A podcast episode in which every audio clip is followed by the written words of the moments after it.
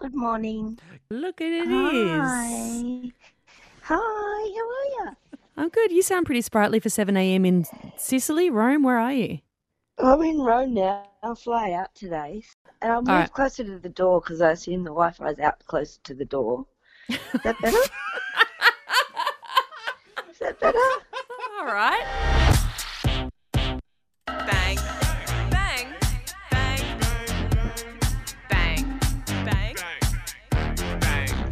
Bang on. Buongiorno, Myf Warhurst. Ciao, Bella Zan Rowe. How are Ciao, you? Bella. I'm good. How are you? You're, you're coming Ciao, to us from Rome this week. Ciao, you're in Bella. Rome. I'm in Rome. Well, I've been in with after um, the Eurovision trip. Did a little side side step over to Sicily, and um, I mean I've been in Rome for one night, and I fly out tomorrow. So no, tonight. I forget what day it is now. It's all a bit confusing when you're living like this, like a person who has you know money to spend and holidays to go on. It's very confusing. You start to forget what day it is, and then you realise at the end of the holiday you've got no money to spend. You're just pretending you're living that life. So, you know, it's been divine, absolutely divine. Just quiet time on beautiful beaches, and now I'm in Rome and just wandering around ancient ruins. Get a bit of that into you, and then I'll be home. And it was all like a dream. Tell me about Eurovision because the last time I spoke to you, it was pre grand final. Did you get to party? Was there after parties? Did San Marino come through with the after party? Come to Daddy, our European Daddy. Well, I'm pretty sure he he just uh, took up all the all the models who were in the audience and took them off to his yacht. I'm sure uh, we didn't get invited to that party.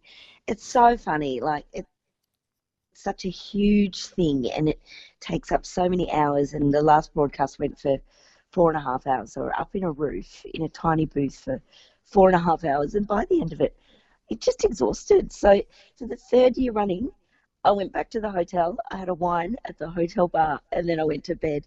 Isn't that the lamest thing ever? In Tel Aviv, the party city, the, the we, it goes off apparently. I would know. I went back to bed after a drink or two, but like we're all just exhausted. It's it's so full on. It's such a oh, as I say, I'm still I'm still trying to trying to work through it now. It's such an intense experience, and I think with all the overblownness of it all, and you get really sucked into it, and and then it's over, and it's you, you feel a bit bereft or something. Just need to creep away quietly. So that's what I've been doing, creeping away quietly, as quietly as possible. Creeping No away to. Sicily and Rome. Perfect. No. Well, the world goes on uh, as the world turns post Eurovision, and today there has been um, the internet has been ablaze with a big story around this fella.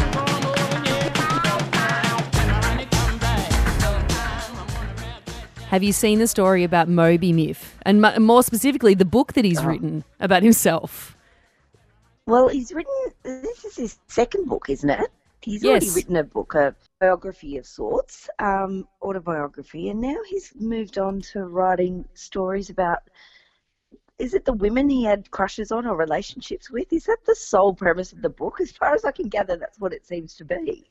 It's the women that he tried to date. I think that there's more going on, but this is definitely the story that people have led with, specifically about Natalie Portman, who he says that he dated when she was 20 and he was 33. She was studying at Harvard. She obviously was a child actor as well, but she studied for a while, went off and, you know, stopped acting and did um, study for a while, but was famous. Uh, and for a few weeks, he quote tried to be her boyfriend, but it didn't work out. And then Natalie Portman has come back and said that they never dated, um, that there were lots of factual inaccuracies throughout this whole story, and most pointedly, that she was actually 18. And quote, her recollection is a much older man being creepy with me when I just graduated from high school. In a weird flex, he then comes back. I know, it's so gross, isn't it? He comes back and posts photos of them hanging out together as evidence saying this happened. And it's just like you're doubling down after she's just pointed out that you were 33 and she was 18 and you don't even see the issues like with this that she's pointing out. You're like basically saying no I did date her. It's like the the the, the lack of awareness is is the mind boggles doesn't it Myf? It's astounding, um, especially after that reply. I mean, Natalie Portman's probably not one to really buy into that whole she doesn't strike me in the years that I've sort of followed her uh, into the whole celebrity gossip business. And here he is, laying this all out on the table. But what what it does is make him look like the creep. Because she said, no, I was 18. I certainly wasn't 20, and we didn't really date. Is this something that's does this is this something that we, we face at the moment that is the problem that, that men and women are having? Is that men are, I'm not saying every man, but men in general don't listen when women say that's not what it is. Like it's a, it's kind of fantasizing, isn't it? Creating a fantasy that that's what the relationship was when in the other person's mind the relationship didn't exist. I find that all quite odd, but maybe that's one of the core problems that we need to sort out here. Um, how we define relationships and making it clear. Some some of these men don't need to know that it's not a relationship. Yeah, I feel like all the conversations that are happening around this, you know, Me Too movement, so-called Me Too movement, are, are such a, such a loud roar that it's weird to me that a, proofreader, an editor, didn't look through this book and think, oh, maybe this isn't the right time to have this kind of conversation. There's a lot of questions around, just like you say, the perception of uh, what happened in a relationship or a date or a sexual experience that can be very different from a male or female perspective. And from the surface, like, I don't know what happened. I wasn't in the room, I wasn't on that date that they may or may not have had. But from the surface of it, from what I see of experience through life and the age old tale of a man who is older and has a lot more power, whether it's, you know, a certain point of fame or just through his age or physical power, it has the it has you know the influence that, that that he can have over another person. There is something about an opportunism there, um, where the power imbalance uh, shows that this is a, a, wrong situation to be in, and it really reminded me of the. Mm Anthony Kiedis biography, Scar Tissue, which a lot of people talked about as this great kind of incredible rock and roll tale of addiction and, you know, sex, drugs, and rock and roll. But the whole time I was reading that, first of all, it's just, you know, there's a lot of things that I found kind of annoying and wrong about it. But when he was detailing his conquests, who were often younger women, and in some cases, putting like full page naked photos of these women that he was bragging about sleeping with it felt like such a violation of that experience. You know, even if it was true, it's a shared story. You haven't checked in with the other person. And ultimately, you're listing yeah. every woman that you've had sex with or had a relationship with in order to make yourself look better or to sell some books. It's just really gross. You know, it's just, it, it kind of feels like so Mo- Moby. Moby's inadvertently kind of me tooed himself. He's got no idea that him, he's talking about this kind of like this this total imbalance, and he's just put it out there. And then, like I said, double down when Natalie Portman has just pointed out how messed up it is that someone who was almost double her age was pursuing her, that she was literally just out of high school. He just doesn't hear that. It's wild. It's it's really wild, and and look, surely he should have called her and let her know this was coming into a book as well yeah. If you're going to include somebody and talk about a relationship that you think you've had, I mean, sort that out before you put it to print. Surely, it just seems so odd to me that you. I don't know. It feels a bit. It also feels a bit dirty laundry too, doesn't it?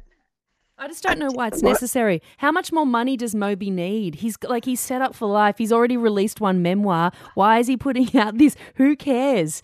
There is another. Did you see the other the other person that he talked about in the book, which a lot of people are discussing, um, is someone that he said he quote tried to date again. Weird, weird flex. He tried to date Lana Del Rey.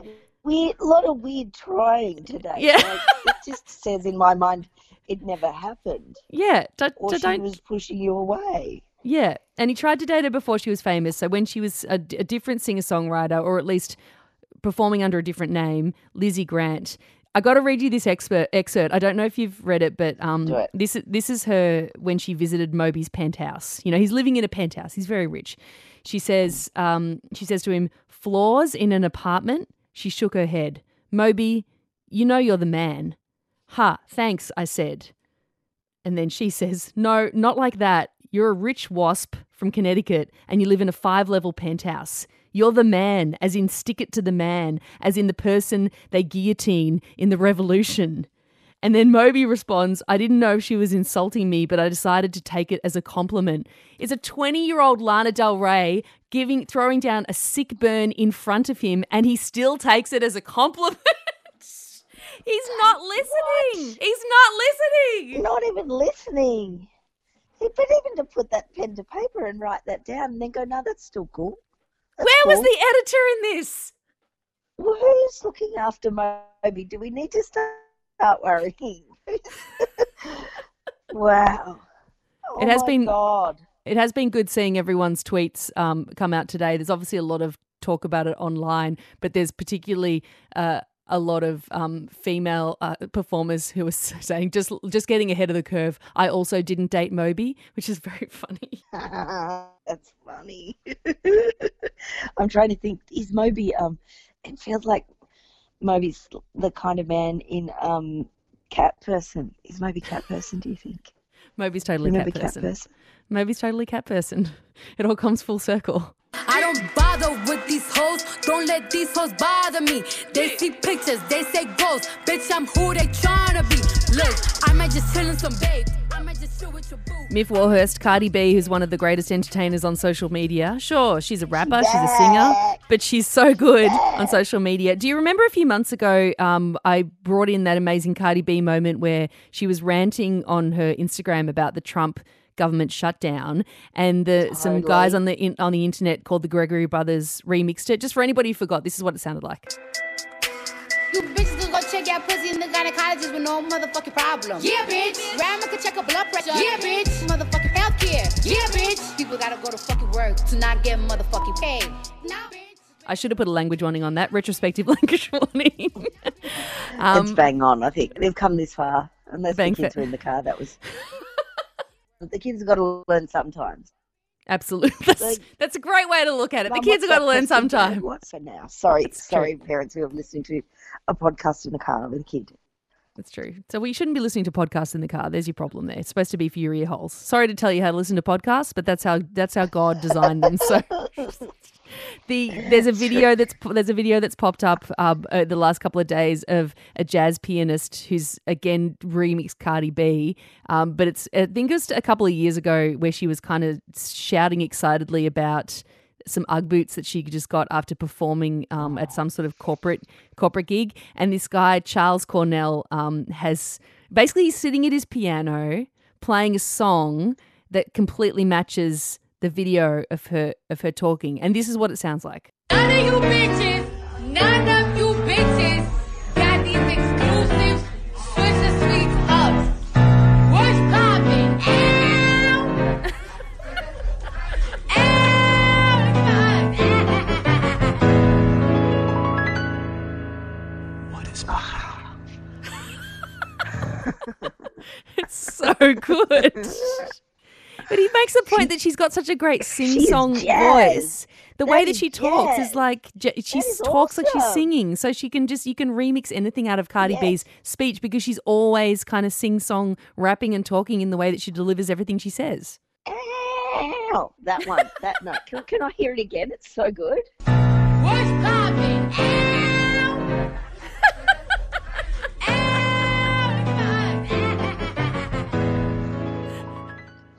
When's the Cardi B Broadway show going to come along? I know, but that is how I feel when I get a new pair of Uggs as well. Yeah. Myf Warhurst walking down her hallway at home in Melbourne saying, No, no, "None of your bitches."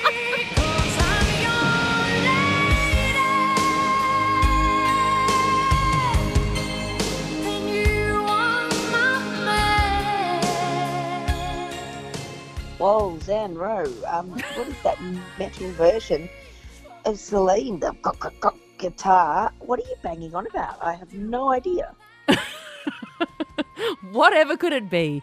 Look, I've banged on about her before, but this is a specific specific Celine Dion performance. Her incredible carpool karaoke with James Corden. It's hitting the I think seven or eight million view mark on YouTube. It's been out for a few days. It is so good. It's the best. Basically, they're driving around Las Vegas where she lives. what- You know, because she performs every other bloody night.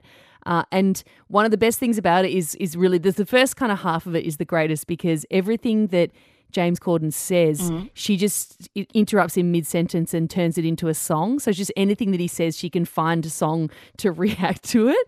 And it's all the things that you love about Celine. Obviously, the incredible voice, the eccentricity, the facial Oh my God. expressions, the self deprecation. It will bring you so, so much joy. I just love her so much. And when I was watching it, I was just remembering how phenomenal her concert was last year and experiencing that.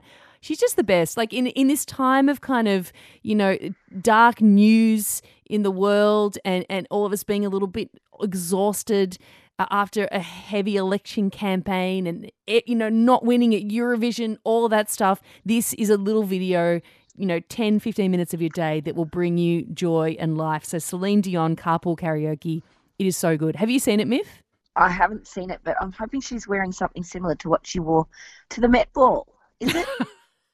no it's a bit more pared down because she's just in the car she's wearing a suit like she loves rocks a very good pantsuit okay. and she's wearing a good pantsuit great, great. And her face.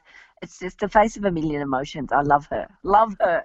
So the best thing about it is really the first half of it, and basically they're in a car with each other, and James Corden and her, he, he's kind of talking to her, and everything that he says, she can respond to with a song. No matter what he says, she just starts busting out a song that relates to that. Here's what a little bit what it sounds like.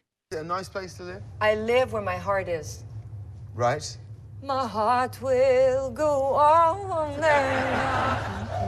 are now. Yeah.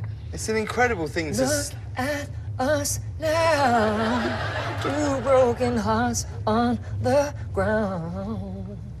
So, are you excited for this? I'm so excited. I oh, just can't hide it. I'm about to lose control and I think I like it. Woo, I'm so excited. Oh man, I have to say, you you really have a song for every moment. oh, this is a lovely drive. I drove all night to get to you. Is that all right? Oh, that pipe's burst in my bathroom. That's a shame. Work, work, work. She's genius. I love her so much. She's amazing. I imagine you'd go mad if you spent more than half an hour with her, but that's amazing. You never get a sentence out, but you'd be thoroughly entertained. oh, absolutely. Celine Dion, our new queen. She's the best. You watch it when you're in the lounge later on today. I will. It's good that this um podcast isn't coming to you from the lounge this year, so I don't have to be looking at um, angry businessmen wondering why I'm talking so loudly and laughing next to the next to the cheese. I'm kind of sad that we're missing out on that. But in the meantime, it's coming to you from your bed in Rome. What are you banging on about? In the midst of the last week, what have you been watching? Oh, I watched oh, appropriate Wine Country, the new Netflix film that's been produced and directed by Amy Poehler, and it's got all the amazingly talented and funny women: Maya Rudolph, Rachel Dratch, Anna Gasteyer, I think is how you say it, Paula Pell, Emily Spivey, um, Jason Schwartzman's in there, Tina Fey, and it's a whole bunch of women who get together on a wine tasting tour in California. Um, they go to wine country, hence the title. And um, oh look, it's it's not going to break any new ground, but uh, it was nice to watch a film, and it's it's getting a lot of criticism. There is a lot of wine, which kind of makes me feel uncomfortable. I'm like, oh, this is too real. And then there's other elements where I feel like I've been I've been seen, like they're sort of middle-aged ladies going through some issues, and I'm watching it going, this is too close. This is too close to the bone. But so of course I watched it all to the end. Um, and it's yeah, it's look, it's a laugh. It's an actual laugh. And if you've ever been away with a bunch of girlfriends, you'll relate to moments in wine country. It was a great thing to watch on a plane when I didn't want to think about anything else. And um, yeah, it's, it's really cute. It's really cute. It didn't. I thought it was going to go a bit, you know, hangover crazy. Mm. You know the Hangover series, but it didn't. Yeah. It didn't do that. It got more got more about relationships and stuff. Um, but yeah, it, it, look, it's cute. It's fun. It's got some issues, but you you'll see yourself if you've ever drunk wine. You'll see yourself in this, and you're a middle aged lady. Good luck to you. Amy Poehler's character, when I saw the trailer for this and she's organizing the itinerary and kind of telling mm. everyone what they need to do and, de- and delivering those sheets of paper, she is me. So I will definitely be watching this. I see when you say you feel seen, I feel very seen by mm. Amy Poehler's character in this. Yes, you will be. You will feel very seen by Amy Poehler's character. There's little bits in all of them where you go, "Oh, this is my truth." See, I'm starting to speak like that now. This is my truth. It's because you're in Eat, Pray, Um, Love, Eat, Pray, Love zone. This is the start of your discovery Myf. I'm just in eat zone, Zan. There's no praying. There's no loving. Although Vatican not far away, but I don't want to pray there. Um, or love there. So I'm just it's just eat, and that's not much of a book to sell as a memoir, is it? I'm going to let you go and eat one more bowl of pasta before. Imagine that. Myf Warhurst. Eat. My year in Rome. Eat. eat. I want to come and join you. Why can't we do Bang On Live in Rome? We could do it from the Spanish Steps or something. The Trevi Oh. Fountain. The Well. Colosseum. Dork. I'm going to let you go eat one more bowl of pasta and I'll see you back here um, in Australia. Bang On Live in Australia next week. Thank you for letting me live my best life, Zan. I love it. Safe travels on the way home. I hope you enjoy the movies on the plane. I will. I'll have lots to review and let you know about when I get home. Love it. There you go. Bang on for the next month. Oh, I wrote a review. No, I wrote a review of. Um, I finally saw. What's it called? The Queen movie. As it, I wrote a review on my phone when I was drunk, and it is scathing. It is scathing. oh, you mean I'm Bohemian sure Rhapsody? You mean Bohemian Rhapsody? Yeah, that one. That one. I thought you meant the Queen is in the Queen of England, not the Queen movie. No, no, the Queen movie, Bohemian Rhapsody. Oh, I wasn't happy about that. Can you please Yeah. not read that review? Like, don't open up your notes until bang on next week and just read it cold because I want the I Oh. want the capture. I want it no edits, just the capture of what you were feeling in that moment, sky high, thirty thousand feet, So watching that with a few wines under your belt. I want to hear that on bang on next week. All right, yeah, yeah, yeah. I'll, I'll bring it in. I promise you. It's you'll love it. You'll love it. I was seething. You know how you get really irrational and angry and upset and sad in the air. It's a thing. That movie made me angry. I'll bring it in. It's coming. I love it. All right, love you. Love you too. Safe travels. I'll see you next week. Bye. Bang. Bang. Bang. Bang. Bang. Bang. Bang on. When my boyfriend asked me what I did today, I'm definitely going to report back that I sang along to Cardi B singing about her Ugg boots while Myf was in a hotel room in Rome. This is how I spent my Thursday afternoon. This is how we should spend every Thursday afternoon. I'm thinking of staying here. Double J.